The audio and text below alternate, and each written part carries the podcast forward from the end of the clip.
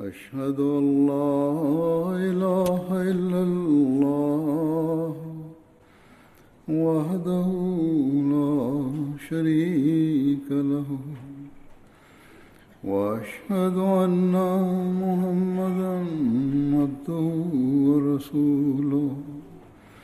أما بعد فأعوذ بالله من الشيطان الرجيم. بسم الله الرحمن الرحيم.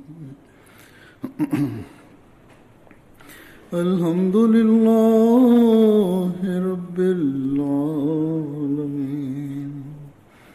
الرحمن الرحيم. مالك يوم الدين. إياك نعبد وإياك نستعين. اهدنا الصراط المستقيم. صراط الذين أنعمت عليهم. غير المغضوب عليهم ولا الضالين. ബദരി സഹാബാക്കളുടെ വിവരണ പരമ്പര ഞാൻ ആരംഭിച്ചിരുന്നു. അത് തന്നെയാണ് ഞാൻ ഇന്നും വിവരിക്കുന്നത്. എന്നാൽ അതിനു മുമ്പായി അൻസാറുല്ലായുടെ ഇജിത്തുമായി മുൻനിർത്തി ഇതും കൂടി പറയാം. ആ സഹാബാക്കളിൽ അൻസാറുകളും മുഹാജിരിയങ്ങളും ഉണ്ടായിരുന്നു. അവർ ഇസ്ലാം സ്വീകരിച്ചപ്പോൾ സ്വയം തരയുള്ളിൽ ഒരു പരിശുദ്ധ മാറ്റം സൃഷ്ടിച്ചു. അത്ഭുതപരമായ മാതൃകകൾ കാണിച്ചു. അത് ത്യാഗങ്ങളിൽ മാത്രം പരിമിതമായിരുന്നില്ല മറിച്ച് ഭയഭക്തിയുടെ ഉന്നത നിലവാരവും അതുപോലെ ആത്മാർത്ഥതയും കൂറും നിറഞ്ഞതായിരുന്നു.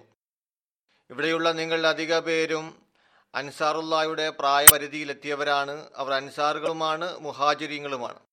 അതിന്റെ അടിസ്ഥാനത്തിൽ സ്വയം ഒരു പരിശോധന നടത്തിക്കൊണ്ടിരിക്കുക. പെടുന്ന ഈ മാതൃകകൾ അതിനെ നാം എത്രമാത്രം അനുവർത്തിക്കുകയും അതനുസരിച്ച് പ്രവർത്തിക്കുകയും ചെയ്യുന്നവരാണ്. ഈ ഒരു ആമുഖത്തിന് ശേഷം ഞാൻ വിഷയം ആരംഭിക്കുക ആദ്യമായി വിവരിക്കുന്നത് ഹസ്രത്ത് നുമാൻ നുമാൻ ബിൻ അമ്രിനെ കുറിച്ചാണ്. സംഭവങ്ങൾ വിവരിക്കുന്നത് ഇദ്ദേഹത്തെ കുറിച്ചാണ്. ഹസ്രത് നുമാന്റെ പേര് നുമാൻ എന്നും നുമാൻ നുയ്മാൻ എന്നും പറയപ്പെടുന്നു. അദ്ദേഹത്തിന്റെ പിതാവിന്റെ പേര് അമ്ര ബിൻ റിഫ എന്നും മാതാവിന്റെ പേര് ഫാത്തിമ ബിൻ അമ്രും എന്നുമായിരുന്നു. ഹസ്രത് നുമാന്റെ സന്താനങ്ങളിൽ Muhammad Amir Sabra Lubaba Kabsha Maryam Umm Habib Amatullah Hakima എന്നിവരെ കുറിച്ച് പറയപ്പെടുന്നു. ഇബിൻ ഇസ്ഹാക്കിന്റെ അഭിപ്രായ പ്രകാരം ഹസരത് നുമാൻ രണ്ടാം ബൈഅത്ത് അക്ബയിൽ എഴുപത് അൻസാറുകളോടൊപ്പം പങ്കെടുത്തു. ഹസരത് നുമാൻ ബദർ ഉഹദ് ഖന്തക്ക് ഉൾപ്പെടെയുള്ള എല്ലാ യുദ്ധങ്ങളിലും റസൂലുല്ലാ സല്ലാ അലൈഹി സ്വലം തിരുമയോടൊപ്പം പങ്കെടുത്തിരുന്നു. ഒരു നിവേദനത്തിൽ വരുന്നു റസൂലുല്ലാ സല്ലാ അലൈഹി സ്വലം തിരുമേനി പറഞ്ഞു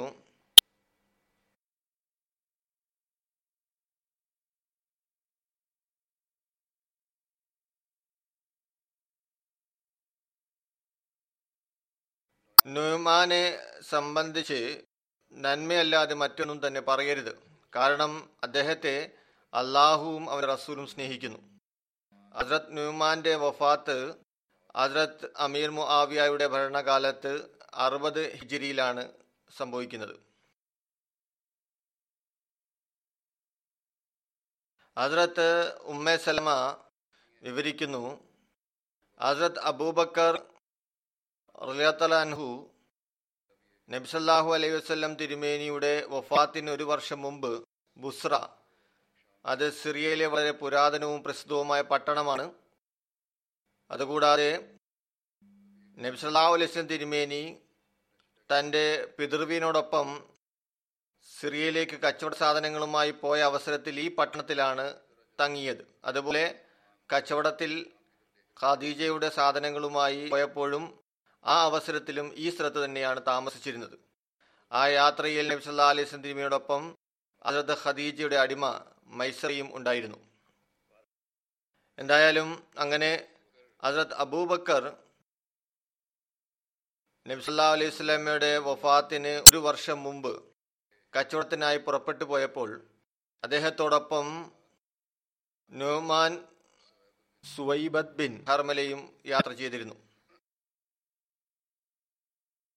ഇവർ രണ്ടുപേരും ബദർ യുദ്ധത്തിലും പങ്കെടുത്തിരുന്നു. ഹസ്രത്ത് അബൂബക്കറിനോടൊപ്പമുള്ള ഈ യാത്രയിൽ നുമാൻ സാധന സാമഗ്രിയുടെ മേൽനോട്ടമായിരുന്നു. ആ യാത്രയിൽ തന്നെ ഉണ്ടായ സംഭവം അദ്ദേഹത്തിന്റെ കൂട്ടാളി ഹസ്രത് നുമാനെ ഒരു സംഘത്തിന് തമാശ രൂപേണ വിൽക്കുകയുണ്ടായി. ഈ സംഭവം ഞാൻ ഹസ്രത്ത് സുവൈബത്തിന്റെ വിവരണത്തിൽ മുമ്പ് പറഞ്ഞിരുന്നതാണ്. എന്നിരുന്നാലും അല്പം ഇവിടെയും വിവരിക്കാം. സുബൈബത്ത് അദ്ദേഹത്തിന്റെ കൂട്ടാളിയായിരുന്നു. അദ്ദേഹത്തിന്റെ പ്രകൃതത്തിൽ അല്പം നർമ്മം കലർന്നിരുന്നു.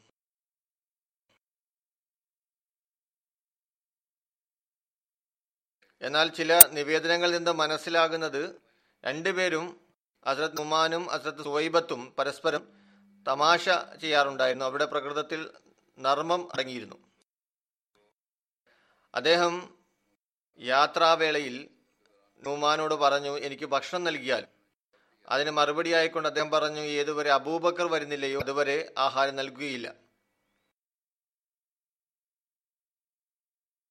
സുവൈബത്ത് അദ്ദേഹത്തോട് പറഞ്ഞു നീ എനിക്ക് ആഹാരം നൽകുന്നില്ല എങ്കിൽ പിന്നെ നിനക്ക് കോപമുണ്ടാകുന്ന തരത്തിൽ ഞാൻ പ്രവർത്തിക്കുന്നതാണ്. നിവേദകൻ പറയുന്നു അവർ അങ്ങനെ ഒരു സമൂഹത്തിന്റെ സമീപത്തു കൂടി കടന്നുപോയി. അപ്പോൾ സുബൈബത്ത് അവരോട് പറഞ്ഞു നിങ്ങൾ എന്റെ അടിമയെ വാങ്ങുമോ? കുറച്ച് ദിവസങ്ങൾക്ക് ശേഷമോ ഈ സംഭവം നടന്നിരിക്കാം.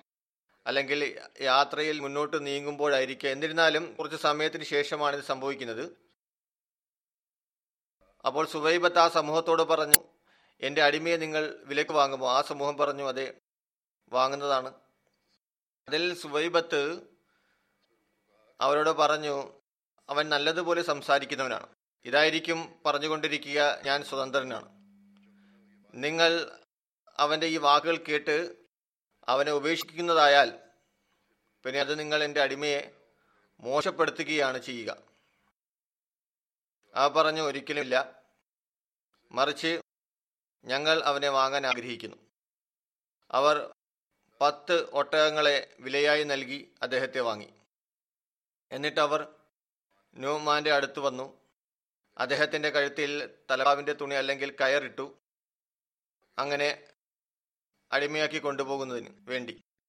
ന്യൂമാൻ അവരോട് പറഞ്ഞു ഈ വ്യക്തി നിങ്ങളെ കളിയാക്കിയാണ് ഞാൻ അടിമയല്ല സ്വതന്ത്രനാണ്. അതിന് മറുപടി നൽകൊണ്ട് അവർ പറഞ്ഞു അദ്ദേഹം നിന്നെ സംബന്ധിച്ച് ഇക്കാര്യം മുമ്പ് തന്നെ പറഞ്ഞിരുന്നു. അങ്ങനെ അവർ അദ്ദേഹത്തെ ബലം പ്രയോഗിച്ചു കൂടെ കൊണ്ടുപോയി. അതിലത്ത് അബൂബക്കർ വന്നു. ആളുകൾ ഇദ്ദേഹത്തെക്കുറിച്ച് പറഞ്ഞു അദ്ദേഹം അവരുടെ പിന്നാലെ പോയി ആ സമൂഹത്തെ തേടിപ്പോയി അവരുടെ ഒട്ടകങ്ങൾ തിരിച്ചു നൽകി നുമാനെ തിരികെ കൊണ്ടുവന്നു. നിവേദകൻ പറയുന്നു അങ്ങനെ തിരിച്ച് അവർ എല്ലാം വരും. നിബ്സലാഹ് തിരുമേനി അരികിൽ വന്നപ്പോൾ അങ്ങയോട് ഈ കാര്യം പറഞ്ഞു. നിവേദകൻ പറയുന്നു നബി കരീം സല്ലാ അലൈഹി സ്വലാമയും അദ്ദേഹത്തിന്റെ സഹാബത്തും അത് ആസ്വദിച്ചു ഒരുപാട് ചിരിച്ചു ഒരു വർഷം വരെ ഒരു തമാശയായി അത് നിലനിന്നു. ചില ഗ്രന്ഥങ്ങളിൽ വ്യത്യാസത്തോടെയും ഈ സംഭവം വരുന്നു. വിൽപ്പന നടത്തിയ വ്യക്തി സുബൈബത്തായിരുന്നില്ല മറിച്ച് അതിൽ നൂമാനായിരുന്നു.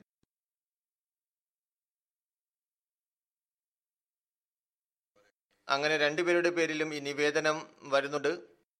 നിവേദനത്തിൽ അത് നുമൈമാനെ കുറിച്ച് ഇപ്രകാരം വരുന്നു. അദ്ദേഹത്തിന്റെ പ്രകൃതിയിലും നർമ്മമടങ്ങിയിരുന്നു നബി കരീം സല്ലാ അലൈഹി സ്വല്ലം ഇദ്ദേഹത്തിന്റെ കാര്യങ്ങൾ കേട്ട് ആസ്വദിച്ചിരുന്നു.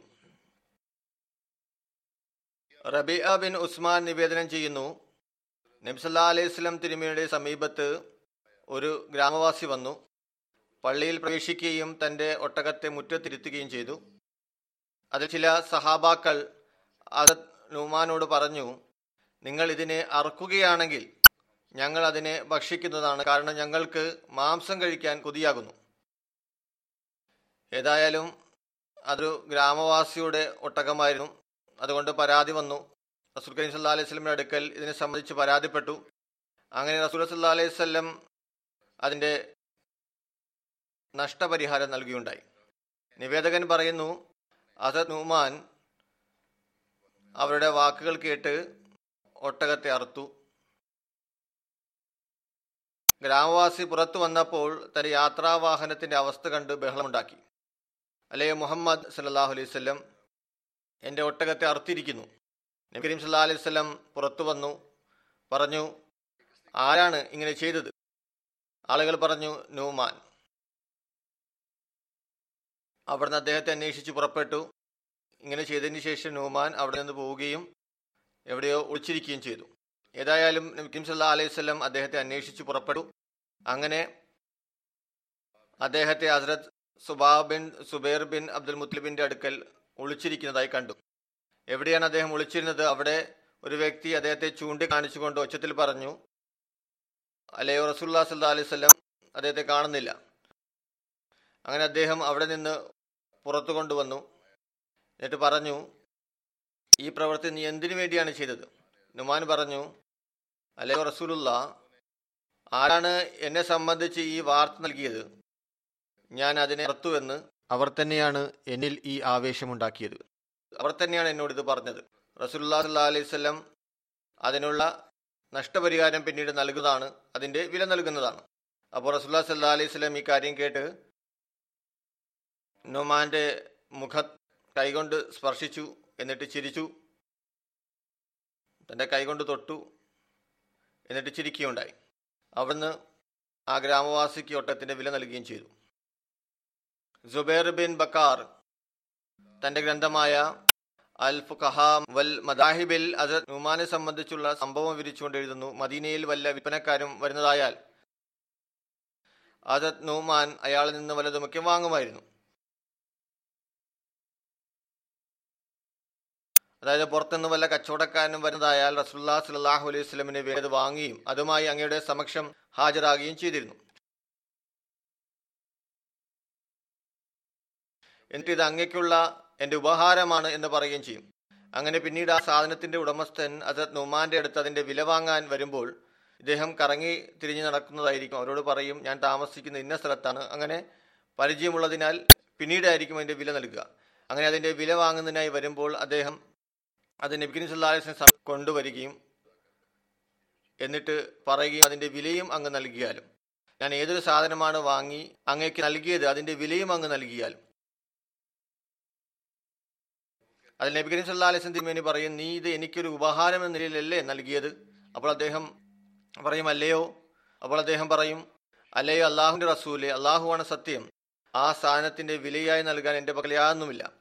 എന്നാൽ ഞങ്ങളുടെ ആഗ്രഹം അത് കഴിക്കുന്നതാണെങ്കിൽ അവിടുന്ന് അത് കഴിക്കണമെന്നും അത് സ്വന്തമാക്കണമെന്നുണ്ടെങ്കിൽ അത് അവിടുന്ന് സ്വന്തമാക്കണമെന്നാണ്. അത് കേട്ട് നബി സല്ലാഹു അലൈ വസ്ലം മന്ദഹസിക്കുകയും അതിന്റെ വില അതിന്റെ ഉടമസ്ഥന് നൽകുവാൻ കൽപ്പന നൽകുകയും ചെയ്തു. ഇതൊരു പ്രത്യേക തരത്തിലുള്ള സ്നേഹത്തിന്റെയും അനുരക്തിയുടെയും നർമ്മത്തിന്റെയും സദസ്സുകളായിരുന്നു. അതല്ലാതെ അവരുടേത് വരണ്ട സദസ്സുകളായിരുന്നില്ല. ഇന്ന് വിവരിക്കുന്ന രണ്ടാമത്തെ സഹാബി ഹസ്രത്ത് ഹുബൈ ബിൻ ഇസാഫ് ആണ്. ഹസ്രത്ത് ഹുബൈബ് റഹ്ലാനുവിന്റെ ബന്ധം അൻസാറുകളുടെ ഗോത്രമായിരുന്ന ഹസ്രത്തിന്റെ ശാഖ ബനു ജഷമുമായാണ്. ഹസ്രത്ത് ഹുബൈബിന്റെ പേര് മറ്റൊരു നിവേദനത്തിന്റെ അടിസ്ഥാനത്തിൽ ഹബീബിൻ ബിൻ യുസാബ് എന്നും പറയപ്പെടുന്നു. അദ്ദേഹത്തിന്റെ പിതാവിന്റെ പേര് ഇസാഫ് എന്നും മറ്റൊരു നിവേദനത്തിന്റെ അടിസ്ഥാനത്തിൽ യസാഫ് എന്നും വിവരിക്കുന്നു. അതുപോലെ അദ്ദേഹത്തിന്റെ പിതാമഹന്റെ പേര് എത്തുബ എന്നതിന് പുറമെ ഇനബ എന്നും പറയപ്പെടുന്നു. അസത്ത് ഹുബൈബിന്റെ മാതാവിന്റെ പേര് സെമാ ബിന്ദ് മസൂദ് എന്നായിരുന്നു. അദ്ദേഹത്തിന്റെ സന്താനങ്ങളിൽ ഒരു മകൻ അബു കസീർ അദ്ദേഹത്തിന്റെ പേര് അബ്ദുള്ള എന്നായിരുന്നു. Jameela bin Abdullah bin Abi bin സലൂലിന്റെ വിവാഹത്തിലൂടെയാണ് ജനിച്ചത്. മറ്റൊരു മകന്റെ പേര് അബ്ദുർ റഹ്മാൻ. ഉമ്മ വലതിന്റെ വിവാഹത്തിലൂടെയാണ് ജനിച്ചത്. മറ്റൊരു മകൾ ഉനൈസ ഇവർ സൈനബ് ബിന്ദ് കൈസിന്റെ വിവാഹത്തിലൂടെ ജനിച്ചു. അസരത്ത് അബൂബക്കറിന്റെ വഫാത്തിന് ശേഷം ഹസരത് ഹുബൈബ് അദ്ദേഹത്തിന്റെ വിധവ അതായത് അസർ അബൂബക്കറിന്റെ വിധവ ഹുബൈബ ബിന്ദ് ഖാരിജയെ വിവാഹം ചെയ്തു.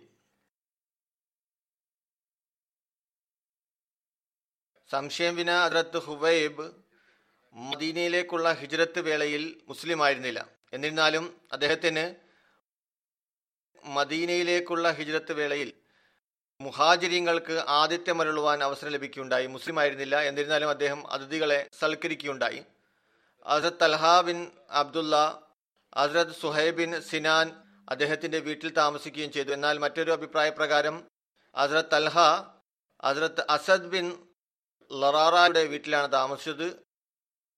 അതുപോലെ തന്നെ ഹസരത് അബൂബക്കർ സിദ്ദീഖ് മദീനിലേക്ക് ഹിജ്രത്ത് ചെയ്തപ്പോൾ ഒരു നിവേദനത്തിന്റെ അടിസ്ഥാനത്തിൽ അദ്ദേഹം ഹസരത്ത് ഹുബൈബിന്റെ അടുക്കൽ ഹുബൈലെ സുന എന്ന സ്ഥലത്ത് താമസിച്ചു. ഈ സുന ഒരു സ്ഥലത്തിന്റെ പേരാണ്. അത് മദീനയുടെ അതിർത്തിയിലെ ഉയർന്ന ഗ്രാമങ്ങൾ പെട്ടതാണ്. അവിടെയാണ് ബനി ഹാരിസ ബിൻ ഹദ്രജിന്റെ ആളുകൾ താമസിച്ചിരുന്നത്. മറ്റൊരു നിവേദനത്തിന്റെ അടിസ്ഥാനത്തിൽ അസത് അബൂബക്കർ അസത് ഖാരിജ ബിൻ ജെയ്ദിന്റെ അടുക്കലാണ് താമസിച്ചത്. ബദർ യുദ്ധം കൂടാതെ ഉഹദ് ഖന്തക് പോലുള്ള മറ്റെല്ലാ യുദ്ധങ്ങളിലും റസൂലുല്ലാ സല്ലാ അലൈഹി സ്വലമിയോടൊപ്പം അദ്ദേഹം പങ്കെടുത്തു. ഒരു നിവേദനത്തിന്റെ അടിസ്ഥാന ഹുവൈബ് മദീനയിൽ സൈന്യത്തോടൊപ്പം ഉണ്ടായിരുന്നു എന്നിരുന്നാലും അദ്ദേഹം ഇസ്ലാം സ്വീകരിച്ചിരുന്നില്ല. അങ്ങനെ നബി കരീം സല്ലാ അലൈഹി സ്വലം ബദറിലേക്ക് യുദ്ധത്തിനായി പുറപ്പെട്ടു. അങ്ങനെ വഴിയിൽ വെച്ച് അദ്ദേഹം നബി കരീം സല്ലാ അലൈഹി സ്വലമെ കണ്ടുമുട്ടി. ഇസ്ലാം സ്വീകരിച്ചു. സഹി മുസ്ലിമിൽ ഹസരത്ത് ഹുബൈബ് ഇസ്ലാം സ്വീകരിച്ചതിനെ സംബന്ധിച്ച് പ്രകാരം വരുന്നു. നബ്സല്ലാ അലൈഹി സ്വലം തിരുമേനിയുടെ പ്രിയപത്നി ഉമ്മുൽ മോമിനീൻ ഹസരത്ത് ആയിഷയുടെ നിവേദനമാണ്. അവർ പറയുന്നു റസൂലുല്ലാ സലാഹു അലൈഹി സ്വല്ലം ബദറിലേക്ക് പുറപ്പെട്ടു. അങ്ങനെ അദ്ദേഹം ഹുറത്തുൽ അബ്ര മദീനിൽ നിന്ന് മൂന്ന് മൈൽ ദൂരത്ത് സ്ഥിതി ചെയ്യുന്ന സ്ഥലമാണ്. അവിടെ എത്തിയപ്പോൾ അവിടെ നിന്നൊരു വ്യക്തിയെ കണ്ടു. അദ്ദേഹത്തിന്റെ ധൈര്യവും ധീരതയും വിവരിക്കുകയുണ്ടായി. റസുല്ലാ സല്ലാ അലൈഹി തിരുമേനിയുടെ സഹാബാക്കൾ അദ്ദേഹത്തെ കണ്ട് വളരെയധികം സന്തോഷിച്ചു. അങ്ങനെ അദ്ദേഹം അവരെ കണ്ടുമുട്ടി. റസുല്ലാ സല്ലാ അലൈഹി സ്വലം തിരുമേനിയുടെ സമക്ഷം ചെന്ന് പറഞ്ഞു ഞാൻ അങ്ങയോടൊപ്പം വരുവാനും അങ്ങയോടൊപ്പം യുദ്ധമുതലിന്റെ വിഹിതം നേടുവാനും വന്നതാണ്. റസുല്ലാ സല്ലാ അലൈഹി സ്വല്ലം അദ്ദേഹത്തോട് പറഞ്ഞു നിങ്ങൾ അള്ളാഹുവിലും അവന്റെ ദൂതിലും വിശ്വസിക്കുന്നുണ്ടോ? അദ്ദേഹം പറഞ്ഞു ഇല്ല. വിശ്വസിച്ചിട്ടില്ല. അതുകൊണ്ട് മുസ്ലിം അല്ല അവിടുന്ന് പറഞ്ഞു തിരിച്ചു പോകുക. കാരണം ഞാൻ ഒരു മുഷ്രിഖിന്റെയും സഹായം വാങ്ങുകയില്ല. അവർ പറയുന്നു അദ്ദേഹം തിരിച്ചുപോയി അങ്ങനെ അവിടുന്ന് ഷജറ എന്ന സ്ഥലത്തെത്തിയപ്പോൾ അത് ദുൽഖുലൈഫ മദീനയിൽ നിന്ന് ആറ് ഏഴ് മൈ ദൂരത്ത് സ്ഥിതി ചെയ്യുന്ന സ്ഥലമാണ്. ഷജറ അതിന്റെ സമീപത്തുള്ള ഒരു സ്ഥലമാണ്. ആ വ്യക്തി വീണ്ടും അങ്ങയെ കണ്ടുമുട്ടി. മുമ്പ് പറഞ്ഞതുപോലെ തന്നെ വീണ്ടും പറഞ്ഞു. നബ്സുല്ലാസ്ലം തിരുമേനിയും അദ്ദേഹത്തോട് അത് തന്നെ പറയുകയുണ്ടായി. ഏതാണ് മുമ്പ് പറഞ്ഞത്? പറഞ്ഞു ഞാൻ മുഷ്രിഖിന്റെ നിന്ന് സഹായം തേടുകയില്ല. വീണ്ടും അദ്ദേഹം തിരിച്ചുപോയി.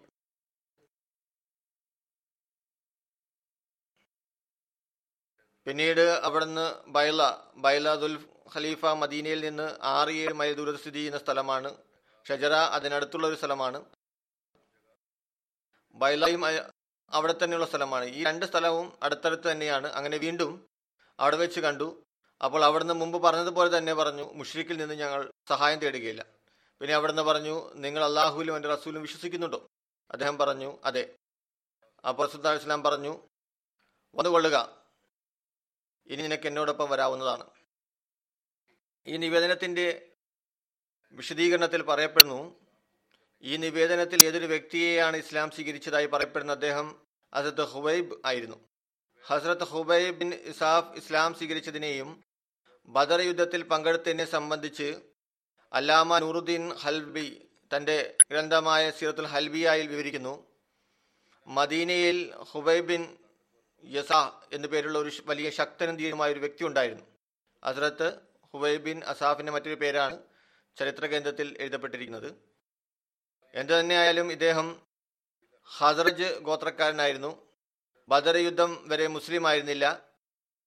എന്നാൽ അദ്ദേഹം തന്റെ സമൂഹമായ ഹദർജിനോടൊപ്പം യുദ്ധത്തിൽ വിജയം ലഭിച്ചാൽ യുദ്ധം മുതൽ ലഭിക്കുമെന്ന പ്രതീക്ഷയിൽ യുദ്ധത്തിനായി പുറപ്പെട്ടതായിരുന്നു.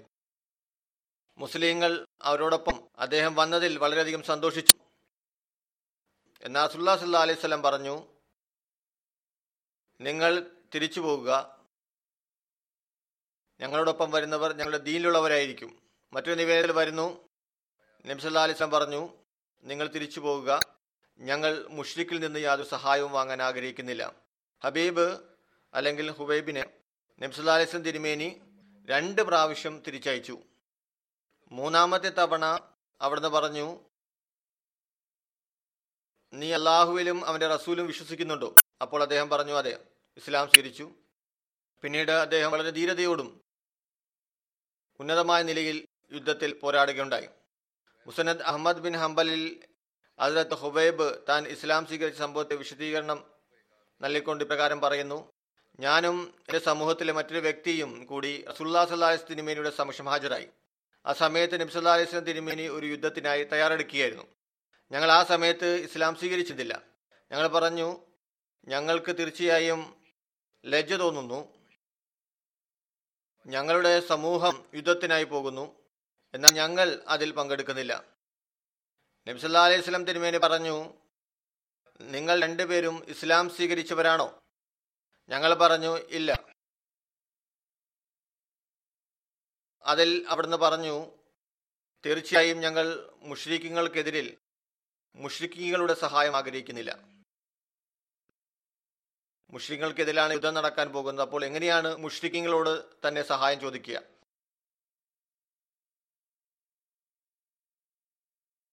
അദ്ദേഹം ഹസ്രത്ത് ഹുബൈബിൻ പറഞ്ഞു അതിൽ ഞങ്ങൾ ഇസ്ലാം സ്വീകരിച്ചു. നിബ്സലാലിസിനോടൊപ്പം ആ യുദ്ധത്തിൽ പങ്കെടുത്തു. ഞാൻ ഈ യുദ്ധത്തിൽ ഒരു വ്യക്തിയെ വധിച്ചു. അയാളും എനിക്ക് മുറിവാക്കി പിന്നീട് അതിനുശേഷം ആ വധിച്ചയാളുടെ മകളെ വിവാഹം ചെയ്തു. അവൾ പറയുമായിരുന്നു നിങ്ങൾ ഈ മുറിവേൽപ്പിച്ച മനുഷ്യനെ അത്ര വേഗം മറക്കുകയില്ല. അതിൽ ഞാൻ പറഞ്ഞിരുന്നത് നീയും ആ മനുഷ്യനെ മറക്കുകയില്ല. ഏതൊരു വ്യക്തിയാണ് നിന്റെ പിതാവിനെ വേഗത്തിൽ നരകത്തിലെത്തിച്ചത്? ബദർ യുദ്ധത്തിൽ ഹസ്രത്ത് ഹുവൈബ് ബിൻ അസാഫ് ഖുറേഷിയുടെ നേതാവായ ഉമയ്യ ബിൻ ഹൽഫിനെയാണ് വധിച്ചത്. ആ വധിക്കപ്പെട്ട ആളുടെ പേര് വെളിപ്പെടുത്താതെ മറച്ചു വെച്ച് പറഞ്ഞിരുന്നു. മുസന്നദ് അഹമ്മദ് ബിൻ ഹംബലിലാണ് ഈ സംഭവം വരുന്നത്. വിവാഹത്തിന്റെ സംഭവം ഇപ്രകാരമാണ്.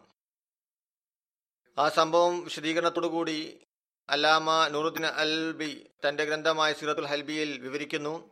അസത്ത് അബ്ദുല്ല ബിൻ ഔഫിൽ നിന്ന് നിവേദനം ബദറിന്റെ മൈതാനത്ത് ഞാൻ ഉമയ്യ ബിൻ ഖൽഫിനെ കണ്ടു. അയാൾ ജാഹ്ലിയ കാലത്ത് എന്റെ സുഹൃത്തായിരുന്നു. ഉമയോടൊപ്പം അയാളുടെ മകൻ അലിയും ഉണ്ടായിരുന്നു. അയാൾ തന്റെ പിതാവിന്റെ കരങ്ങൾ പിടിച്ചിരുന്നു.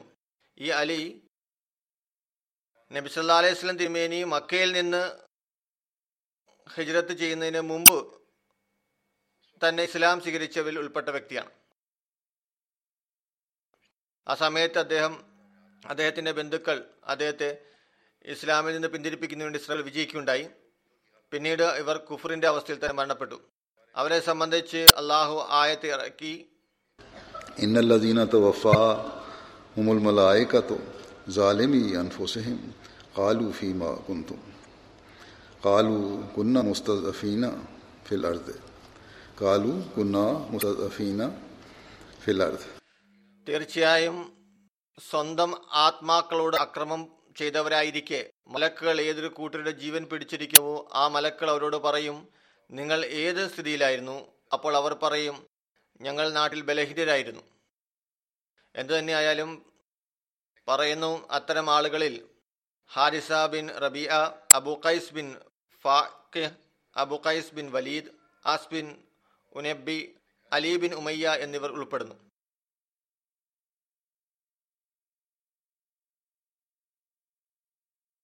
അല്ലാമ നൂറുദ്ദീൻ ഖൽബി എഴുതുന്നു സിറത്തുൽ ഹിഷാമിയിൽ എഴുതിയിരിക്കുന്നു. അവർ റസുല്ലാ സല്ലാ അലൈഹി സ്വലം മക്കയിലായിരുന്നപ്പോൾ ഇസ്ലാം സ്വീകരിച്ചിരുന്നു. എന്നാൽ മദീനിലേക്ക് ഹിജത്ത് ചെയ്തപ്പോൾ അവരെ അവരുടെ ബന്ധുമിത്രാദികൾ മക്കയിൽ തന്നെ തടഞ്ഞു വെച്ചു അവരെ പരീക്ഷണത്തിൽ അകപ്പെടുത്തി തന്നിമിത്തം അവർ ഫിനയിൽ അകപ്പെട്ടു. ഇസ്ലാമിൽ നിന്ന് പിന്തിരിഞ്ഞു. ഇസ്ലാം ഉപേക്ഷിച്ചു. പിന്നീട് ബദർ യുദ്ധ സമയത്ത് അവരുടെ സമൂഹത്തിനോടൊപ്പം തന്നെ പുറപ്പെടുകയും അവിടെ വെച്ച് അവരെല്ലാം വധിക്കപ്പെടുകയും ചെയ്തു. ഈ വിവരണത്തിന്റെ അടിസ്ഥാനത്തിൽ മനസ്സിലാകുന്നത് ഈ ആളുകൾ നിംസലാലിസം തിരുമേനി ഹിജ്രത്ത് ചെയ്യുന്നതിന് മുമ്പ് വരെ മതത്തിൽ നിന്ന് വിട്ടുനിന്നില്ല. എന്നാൽ ആദ്യ വിവരത്തിൽ നിന്ന് മനസ്സിലാകുന്ന ഈ ആളുകൾ നബ്സുല്ലാ അലൈസ്ലം മക്കയിൽ നിന്ന് മദീനിലേക്ക് ഹിജ്രത്ത് ചെയ്യുന്നതിന് മുമ്പ് തന്നെ കുഫറിലേക്ക് മടങ്ങിയിരുന്നു.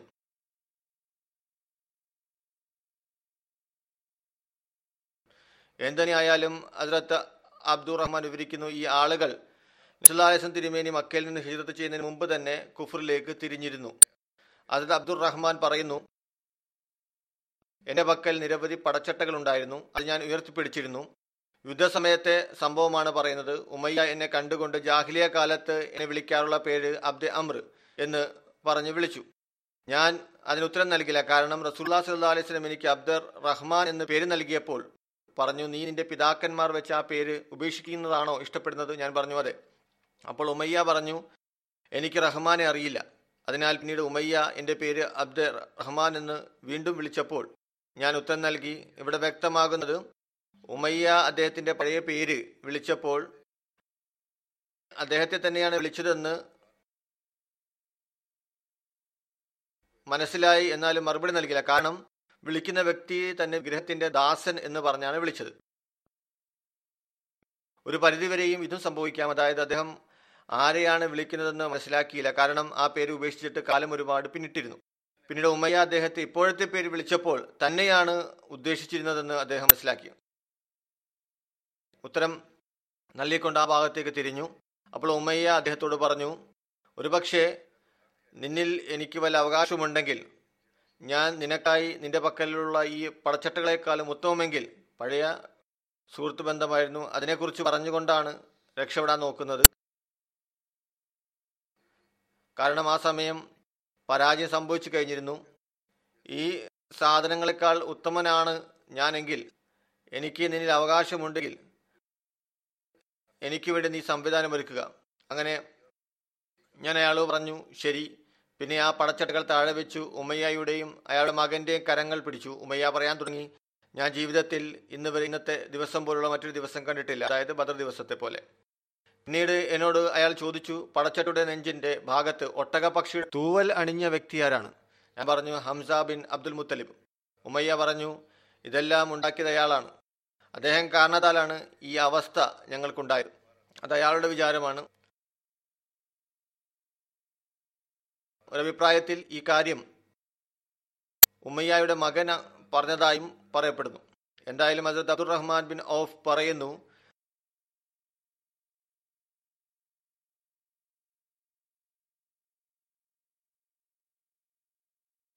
അതിനുശേഷം അവർ രണ്ടുപേരെയും കൂട്ടി പോയിക്കൊണ്ടിരിക്കും.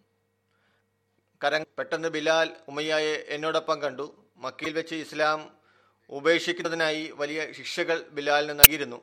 അതത് ബിലാൽ ഉമയ്യായെ കണ്ട മാത്രയിൽ പറഞ്ഞു അവിശ്വാസികളുടെ നേതാവ് ഉമയ്യ ബിൻ ഖൽഫ് ഇവിടെയുണ്ട്. ഒരുപക്ഷെ ഇയാൾ രക്ഷപ്പെടുകയാണെങ്കിൽ മനസ്സിലാക്കിക്കൊള്ളുക ഞാൻ രക്ഷപ്പെടുകയില്ല. അതത് അബ്ദുറഹ്മാൻ ബിൻ ഓഫ് പറയുന്നു. ഇത് കേട്ട് ഞാൻ പറഞ്ഞു എന്റെ യുദ്ധത്തടവുകാരെ കുറിച്ച് ഇങ്ങനെയാണോ പറയുന്നത്? അതത് ബിലാൽ വീണ്ടും വീണ്ടും അത് തന്നെ പറഞ്ഞുകൊണ്ടിരുന്നു. ഞാനും ഇത് പറഞ്ഞുകൊണ്ടിരുന്നു. വീണ്ടും ഇത് തന്നെ പറഞ്ഞു. അതായത് ഇയാൾ രക്ഷപ്പെടുകയാണെങ്കിൽ ഞാൻ രക്ഷപ്പെടുകയില്ല. ഞാൻ അതിന് മറുപടി നൽകിക്കൊണ്ടിരുന്നു. തുടർന്ന് ഹസ്രത്ത് ഉച്ചത്തിൽ ശബ്ദം ഉയർത്തി. പറഞ്ഞു അല്ലയോ അള്ളാഹുവിന്റെ അൻസാറുകളെ ഇത് അവിശ്വാസികളുടെ നേതാവ് ഉമയ്യ ബിൻ ഖൽഫാണ്.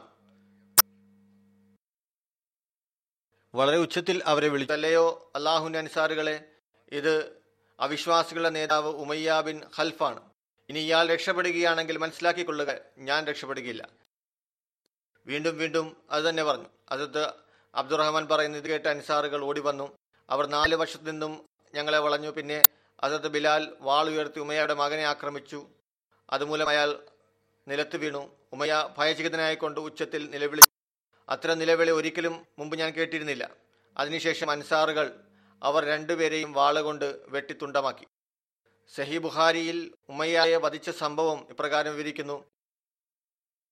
ഹസരത് അബ്ദുറഹ്മാൻ ബിൻ ഔഫ് പറയുന്നു ഞാൻ ഉമ്മയ്യ ബിൻ ഖൽഫിന് കത്തെഴുതി. മക്കയിൽ ആ സമയത്ത് ദാറുൽ ഹർബായിരുന്നു എന്റെ സമ്പത്തും കുടുംബത്തെയും സംരക്ഷിക്കണമെന്നും ഞാൻ മദീനയിൽ അയാളുടെ സമ്പത്തും സാധന സാമഗ്രികളും സംരക്ഷിക്കുമെന്ന് പറയുകയും ചെയ്തു. ഞാൻ അതിന്റെ പേര് അബ്ദുറഹ്മാൻ എഴുതിയിരുന്നു. എന്നാൽ ഒയ്യ പറഞ്ഞു എനിക്ക് അബ്ദുറഹ്മാനെ അറിയില്ല. അതുകൊണ്ട് നീ ജാഹ്ലിയ കാലത്തെ പേര് എഴുതുക. അതിൽ ഞാൻ എന്റെ പേര് അബ്ദെ അമ്ര എന്ന് എഴുതി. പിന്നീട് ബദർ യുദ്ധത്തിൽ അയാൾ ഉണ്ടായിരുന്നു. ഞാനൊരു പർവത ഭാഗത്തേക്ക് നീങ്ങി ആളുകൾ ഉറങ്ങുകയെന്ന് അവരെ സുരക്ഷിതരാക്കി വെക്കുന്നതിന് വേണ്ടി. അതായത് സുരക്ഷയുടെ നീയത്ത് വെച്ച് അവിടേക്ക് പോയി. ശത്രുക്കൾ ആ ഭാഗത്ത് കൂടി ആക്രമിക്കാതിരിക്കുന്നതിന് വേണ്ടി.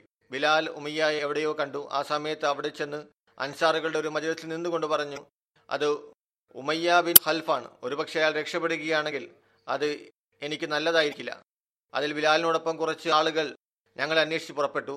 ഞങ്ങളെ പിടികൂടുമെന്ന് ഞാൻ ഭയന്നു. അവിടെ അത് അബ്ദുറഹ്മാനും ഉമയ്യായും തമ്മിലുള്ള സംഭാഷണം കഴിഞ്ഞുവെന്ന് തോന്നുന്നു. എന്തായാലും പറയുന്നു എനിക്ക് സംശയമുണ്ടായി.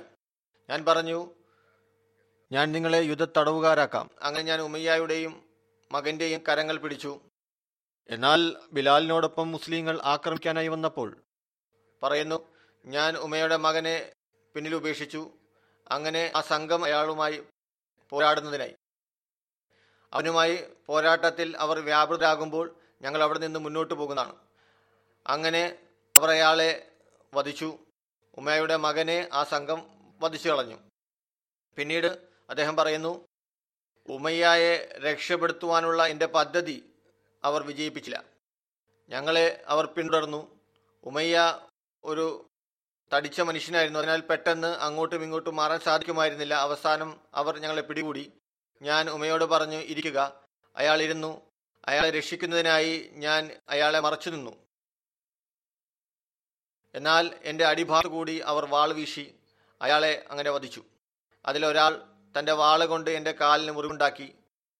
നിവേദകനായ ഇബ്രാഹിം പറയുന്നു അതിനകത്ത് അബ്ദുറഹ്മാൻ ബിൻ ഓഫ് ഞങ്ങൾക്ക് അദ്ദേഹത്തിന്റെ കാലിന്റെ അടിഭാഗത്തുള്ള മുറിവിന്റെ അടയാളം കാണിച്ചു തന്നിരുന്നു. അത് ഈ സംഭവത്തിൽ ഉണ്ടായതാണ്. ഉമയായെയും അയാളുടെ മകനെയും ആരാണ് വധിച്ചത് ഇതിനെ സംബന്ധിച്ച്? അതായത് ഉമയായെ അൻസാറുകളുടെ ഗോത്രമായ ബനു മുഹാസിൽപ്പെട്ട ഒരു വ്യക്തിയാണ് വധിച്ചു എന്നതാണ് പ്രസിദ്ധമായിട്ടുള്ളത്. എന്നാൽ ഇബിന് ഹിഷാം പറയുന്ന ഉമയായെ ഹസ്രത്ത് മഹാസ് ബിൻ റഫ ഖാരിജ ബിൻ സെയ്ദും ഹുബൈ ബിൻ അസാഫും ചേർന്നാണ് വധിച്ചത്. ഏത് സഹാബിയെ കുറിച്ചാണ് ഇപ്പോൾ വിവരിച്ചുകൊണ്ടിരിക്കുന്നത്? അദ്ദേഹം ഇതിൽ ഉൾപ്പെട്ടിരുന്നു. ഇങ്ങനെയും പറയപ്പെടുന്നുണ്ട്. അതായത് ഹസരത്ത് ബിലാലാണ് അയാളെ വധിച്ചത്. യഥാർത്ഥത്തിൽ എല്ലാ സഹാബത്തും ഇതിൽ ഉൾപ്പെട്ടിരുന്നു. ഉമയായുടെ മകൻ അലിയയെ ഹസ്രത്ത് ബിലാൽ ആക്രമിച്ച് നിലത്ത് വീഴ്ത്തി പിന്നീട് അയാളെ അമ്മാർ ബിൻ യാസിർ വധിച്ചു കളഞ്ഞു. ചില സംഭവങ്ങളുടെ വിശദീകരണങ്ങളാണ് ഇവ. നേരിട്ട് ആ സഹാബിയുമായി ബന്ധമില്ലെങ്കിലും അദ്ദേഹത്തെക്കുറിച്ചും പറയപ്പെടുന്നുണ്ട്. എന്നിട്ടും ഞാൻ വിവരിച്ചത് ചരിത്രത്തെക്കുറിച്ചും നമുക്ക് അറിവ് ഉണ്ടാകുന്നതിന് വേണ്ടിയാണ്.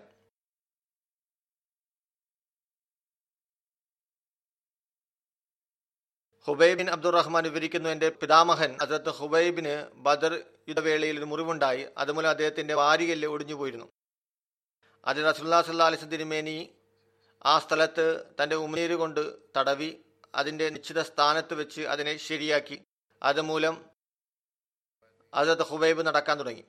മറ്റൊരു നിവേദനത്തിൽ ഇതിനെക്കുറിച്ച് പറയുന്നു അതത് ഹുബൈബ് വിരിക്കുന്നു ഒരു യുദ്ധത്തിൽ എന്റെ തോളിൽ കഠിനമായ മുറിവേൽക്കുകയുണ്ടായി അതെന്റെ പുറം വരെ എത്തിയിരുന്നു. അതുമൂലം എന്റെ കൈ തൂങ്ങി നിന്നു. അങ്ങനെ ഞാൻ നബ്സല്ലാ സിനിമയുടെ സമക്ഷം ഹാജരായി. അവൾ അവിടുന്ന് തന്റെ പരിശുദ്ധ ഉമിനീര് കൊണ്ട് അവിടെ തടവി. അങ്ങനെ കൈ അതിനോടൊപ്പം ചേരുകയും അതുമൂലം പൂർണ സുഖം പ്രാപിക്കുകയും എന്റെ മുറിവ് ഉണങ്ങുകയും ചെയ്തു. അദ്ദേഹത്തിന്റെ വഫാത്തിനെ കുറിച്ച് പറയപ്പെടുന്നു. ഹസ്രത്ത് ഹുബൈബ് ഹസ്രത്ത് ഉമറിന്റെ ഖിലാഫത്ത് കാലത്ത് വഫാത്തായി. മറ്റൊരു അഭിപ്രായ പ്രകാരം അദ്ദേഹം ഹസ്രത്ത് ഉസ്മാന്റെ ഖിലാഫത്ത് കാലത്താണ് വഫാത്തായത്. അള്ളാഹു ഈ സഹാബാക്കളുടെ പദവികൾ ഉയർത്തുമാറാകട്ടെ. ഇനി ഞാൻ മൂന്ന് മരണമടഞ്ഞവരെ കുറിച്ച് പറയുന്നതാണ്. അവരുടെ ജനത നമസ്കാരവും നമസ്കാരങ്ങൾക്ക് ശേഷം നിർവഹിക്കുന്നതാണ്. അതിലാദ്യത്തേത് ബഹുമാനിയ റഷീദ ബിഹ സാഹിബ ബഹുമാനിയ സെയ്ദ് മുഹമ്മദ് സർവർ സാഹിബ് റവ്വയുടെ ഭാര്യയാണ്. ആഗസ്റ്റ് ഇരുപത്തിനാലിന് തന്റെ എഴുപത്തിനാലാമത്തെ വയസ്സിൽ വഫാത്തായി. ഇന്നാലില്ലാഹി വ ഇന്നാലി റാജുവൻ ഇവരുടെ കുടുംബം ചാർക്കോട്ട് കശ്മീരിൽ നിന്ന് ഹിജ്രത്ത് ചെയ്ത് പാകിസ്ഥാനിൽ വന്നവരാണ്. അവരുടെ പിതാവ് ബഹുമാന്യ ദീൻ മുഹമ്മദ് സാഹിബ് റെയിൽവേ ഉദ്യോഗസ്ഥനായിരുന്നു. ഇവർക്ക് അഞ്ച് വയസ്സ് ഉണ്ടായിരുന്നപ്പോൾ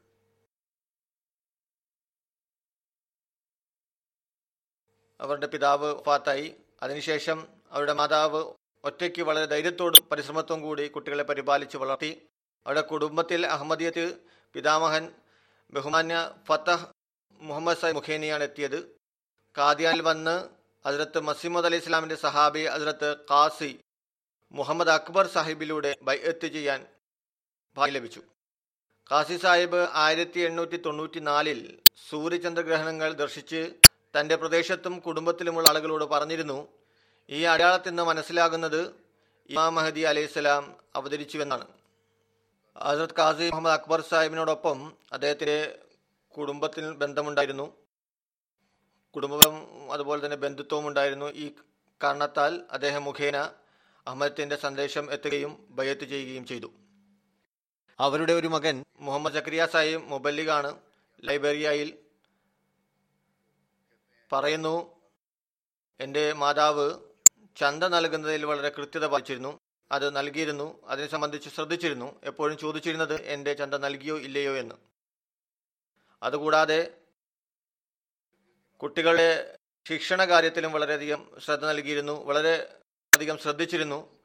കുട്ടികൾക്ക് അനാവശ്യമായി വീട്ടിൽ നിന്ന് പുറത്തു പോകാൻ അനുവദിച്ചിരുന്നില്ല. കാരണം കുട്ടികൾ അലഞ്ഞു തിരിയുന്ന സ്വഭാവം ഉണ്ടാകാതിരിക്കുന്നതിനും അല്ലെങ്കിൽ പുറത്തുപോയി ദുഷിച്ച ശീലങ്ങൾ പഠിക്കാതിരിക്കുന്നതിനും വേണ്ടി.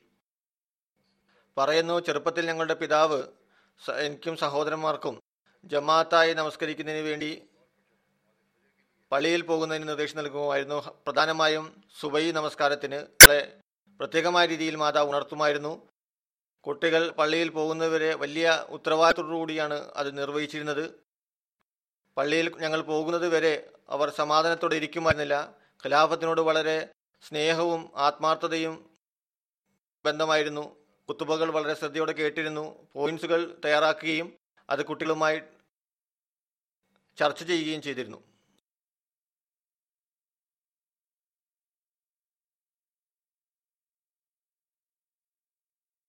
അവരുടെ മൂത്ത മകൾ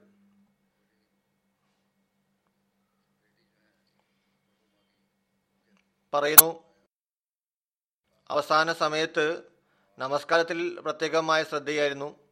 നമസ്കാരം വളരെ സുദീർഘമായി നിർവഹിച്ചിരുന്നു. ഒരു വിധത്തിലുള്ള ബുദ്ധിമുട്ടും കാണിച്ചിരുന്നില്ല.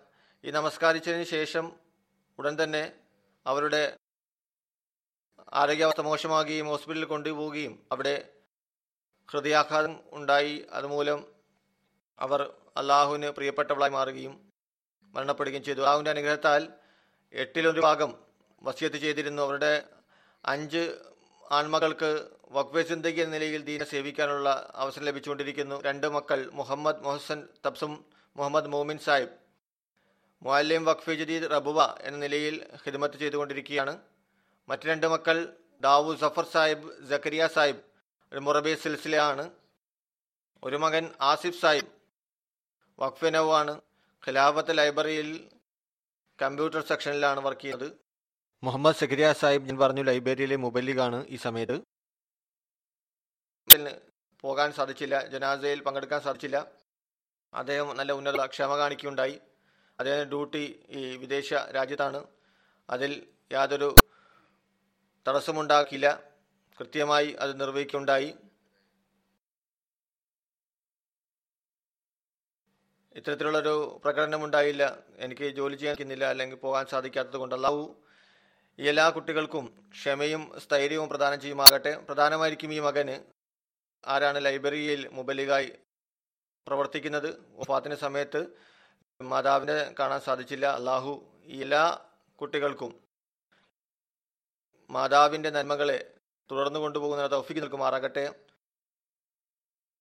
ഇവരുടെ മാതാവിന്റെ പദവി ഉയർത്തുമാറാകട്ടെ. രണ്ടാമത്തെ ജനാസ ബഹുമാന മുഹമ്മദ് ഷംഷീർ ഖാൻ സാഹിബ്. അദ്ദേഹം സദർ ജമാഅത്ത് നാദി ഫിജി ആണ്. അദ്ദേഹവും സെപ്റ്റംബർ അഞ്ചിന് ഒഫാത്ത് സംഭവിക്കുകയുണ്ടായി. ഇന്നാലില്ലാഹി വൈനലി രാജീവൻ ആയിരത്തി തൊള്ളായിരത്തി അമ്പത്തി രണ്ടിൽ അദ്ദേഹം ജനിച്ചു. ആയിരത്തി തൊള്ളായിരത്തി അറുപത്തി രണ്ടിൽ തന്റെ പിതാവിനോടൊപ്പം ലാഹോരി ജമാത്തിൽ നിന്ന് ബൈഅത്ത് ചെയ്തുകൊണ്ട് ജമാത്തിൽ പ്രവേശിക്കുകയുണ്ടായി. ആദ്യം ഫിജിയിൽ ലാഹോരി ജമാത്തിൽ അംഗമായിരുന്നു. പിന്നീട് പിതാവിനൊപ്പം അദ്ദേഹം ബയ്യത്ത് ചെയ്ത് ആയിരത്തി തൊള്ളായിരത്തി അറുപത്തിരണ്ടിൽ അങ്ങനെ അഹമ്മദിയായി.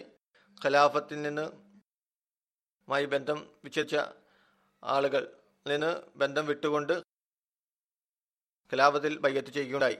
അങ്ങനെ ഫിജി ജമാഅത്തിന്റെ പ്രാരംഭ അംഗങ്ങളിൽ ഉൾപ്പെടുന്നു അള്ളാഹുവിന്റെ അനുഗ്രഹത്താൽ വളരെ നീണ്ട ജമാഅത്തി സേവനങ്ങൾ ചെയ്യുവാൻ തോഫിക്ക് ലഭിക്കുകയുണ്ടായി. ജമാഅത്ത് അഹമ്മദിയ മാറു സോദ നാദവി അതുപോലെ എട്ടുവ ഈ പള്ളികൾ ഉണ്ടാക്കുന്നതിൽ വളരെ പ്രത്യേകമായ സേവനം ചെയ്യാൻ സാധിച്ചു. രണ്ടായിരത്തി പത്ത് മുതൽ ഒഫാത്ത് വരെ സദർ ജമാഅത്ത് നാദവിയായി സേവനം ചെയ്തു.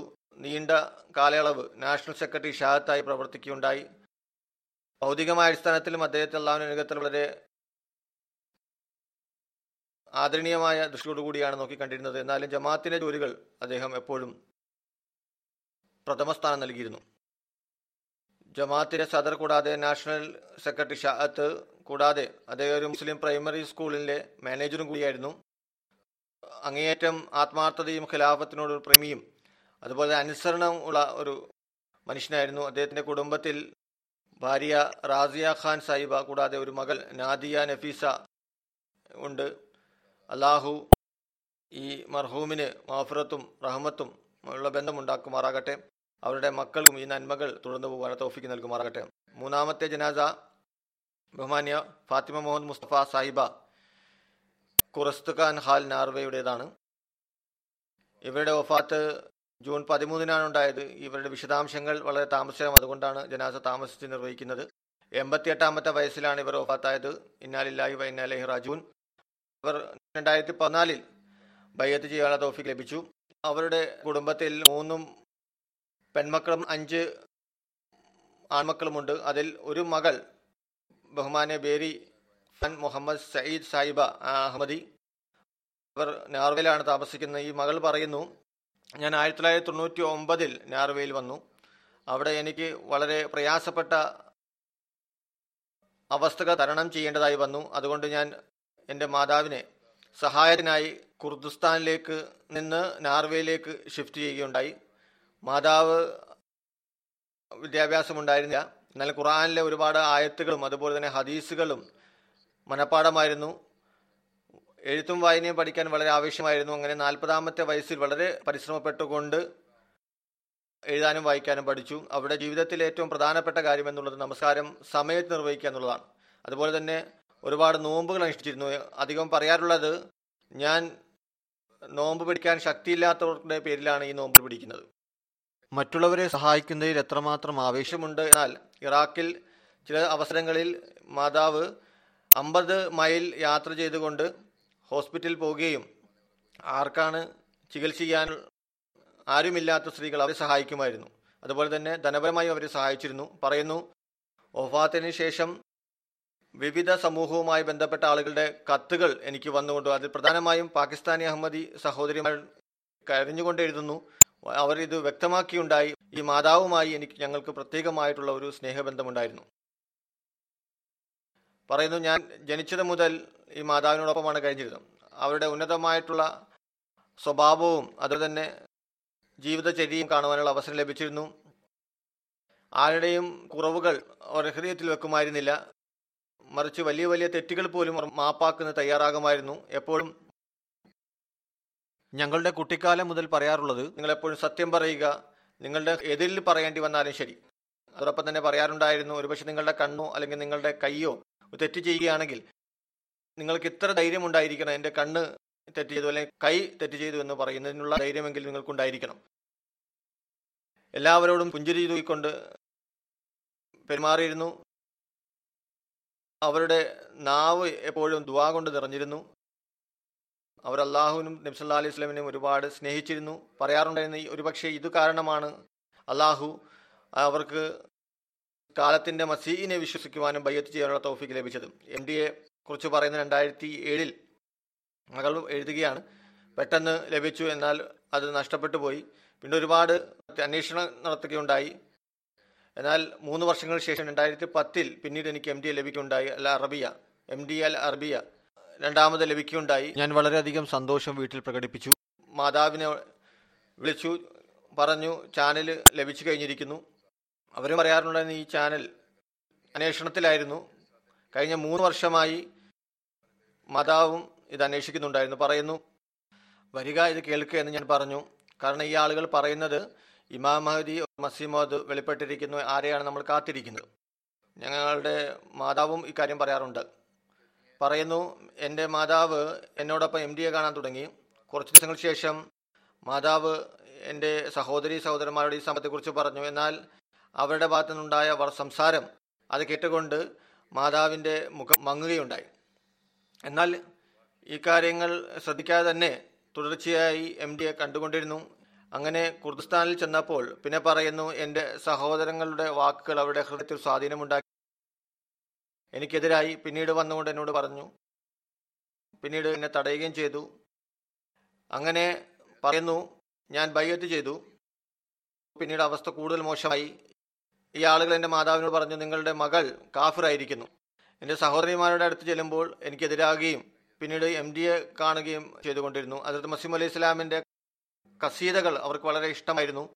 എപ്പോഴും അത് കേൾക്കാറുണ്ടായിരുന്നു. ഒരിക്കൽ അതിർത്ത് മസീം അലൈഹി ഇസ്ലാമിന്റെ ഈ കസീത യായിന ഫൈലായി വൽ ഇർഫാനി അത് ഏറ്റുചൊല്ലുകയായിരുന്നു. ഞാൻ അവരോട് പറഞ്ഞു ഇങ്ങനെയുള്ള ഒരു കവിത എഴുതുന്നയാളെ കാഫർ എന്ന് പറയാൻ സാധിക്കുമോ? വളരെ കോപത്തോടെ എന്നെ അടുത്തേക്ക് നോക്കിക്കൊണ്ട് പറഞ്ഞു ഏതൊരു അക്രമിയാണ് അങ്ങനെ പറയുക ഈ ഇദ്ദേഹം കാഫറാണെന്ന്? അപ്പോൾ ഞാൻ പറഞ്ഞു നിങ്ങളുടെ മക്കൾ അതിൽ ഉൾപ്പെട്ടവരാണ്. ഇത് കേട്ടുകൊണ്ട് അവർ നിശബ്ദരായി. ഞാൻ അവരോട് പറഞ്ഞു മാതാവിനോട് നിങ്ങൾ വിശ്വാസത്തിൽ നല്ലതുപോലെ ഉറച്ചവരാണ്. എന്നാൽ ബാധ്യത ആരുമായാണുള്ളത്? അത് അള്ളാഹുമായോ അതോ സന്താനങ്ങളുമായോ? ഈ ഒരു ചോദ്യം അവരിൽ സ്വാധീനമുണ്ടാക്കി എന്നാൽ ഉത്തരവൊന്നും നൽകിയില്ല. ആ രാത്രി എന്നോട് വിളിച്ചുകൊണ്ട് പറഞ്ഞു ജമാഅത്തിന്റെ കേന്ദ്രത്തിന് അറിയിപ്പ് നൽകുക ഫോണിലൂടെ. ഞാൻ ബയ്യത്ത് ചെയ്യാൻ ആഗ്രഹിക്കുന്നു. പിന്നെ പറയുന്നു ഞാൻ അവരോട് പറഞ്ഞു ഒന്നും കൂടി ആലോചിക്കുക ചിന്തിക്കുക അതുപോലെ അതിൽ ഉറച്ചു നിൽക്കുക. അങ്ങനെ മുഴുവൻ രാത്രിയും പറയുന്നു ഒരുപക്ഷെ ദുവാ ചെയ്തിട്ടുണ്ടാകാം. സുബൈ സമയത്ത് കൊണ്ട് പറഞ്ഞു ഞാൻ തീരുമാനിച്ചു കഴിഞ്ഞിരിക്കും ഞാൻ ബയ്യത്ത് ചെയ്യുന്നതാണ്. അങ്ങനെ രണ്ടായിരത്തി പതിനാറിൽ അവർ വരികയും എന്നെ കാണുകയും ചെയ്തു. വളരെ സന്തോഷത്തിലായിരുന്നു. കാലത്തിന്റെ ഖലീഫയുമായി കണ്ടുമുട്ടി. അങ്ങനെ എല്ലാവരോടും പറയാറുണ്ടായിരുന്നു. എല്ലാവരോടും പറയുമായിരുന്നു. കലാപത്തിനോട് വലിയ ആത്മാർത്ഥതയും ഉള്ള അല്ലാഹു അവർക്ക് മാഫറത്തും റഹമത്തുമോടും കൂടി പെരുമാറട്ടെ. അവരുടെ പദവികൾ ഉയർത്തുമാറാകട്ടെ. അവരുടെ മകൾക്കും ലഘുമാറാകട്ടെ അവരുടെ മറ്റു മക്കൾക്കും അഹമ്മദികളല്ലാത്ത മറ്റു മക്കൾക്കും അവരുടെ ഹൃദയവും അള്ളാഹു തുറക്കുമാറാകട്ടെ. ഇവരുടെ ദുവാകളും അവർക്കായി അള്ളാഹു സ്വീകരിക്കുമാറാകട്ടെ.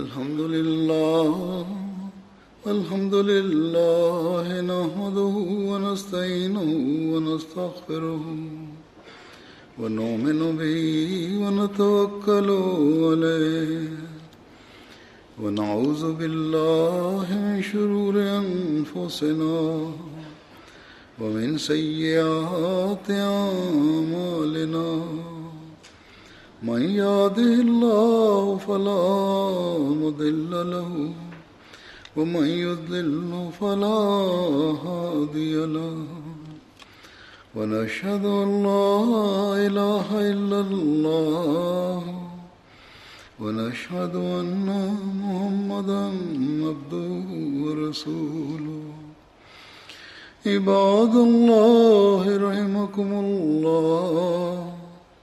إن الله يأمر بالعدل والإحسان وإيتاء ذي القربى وينهى عن الفحشاء والمنكر والبغي يعظكم لعلكم تذكرون.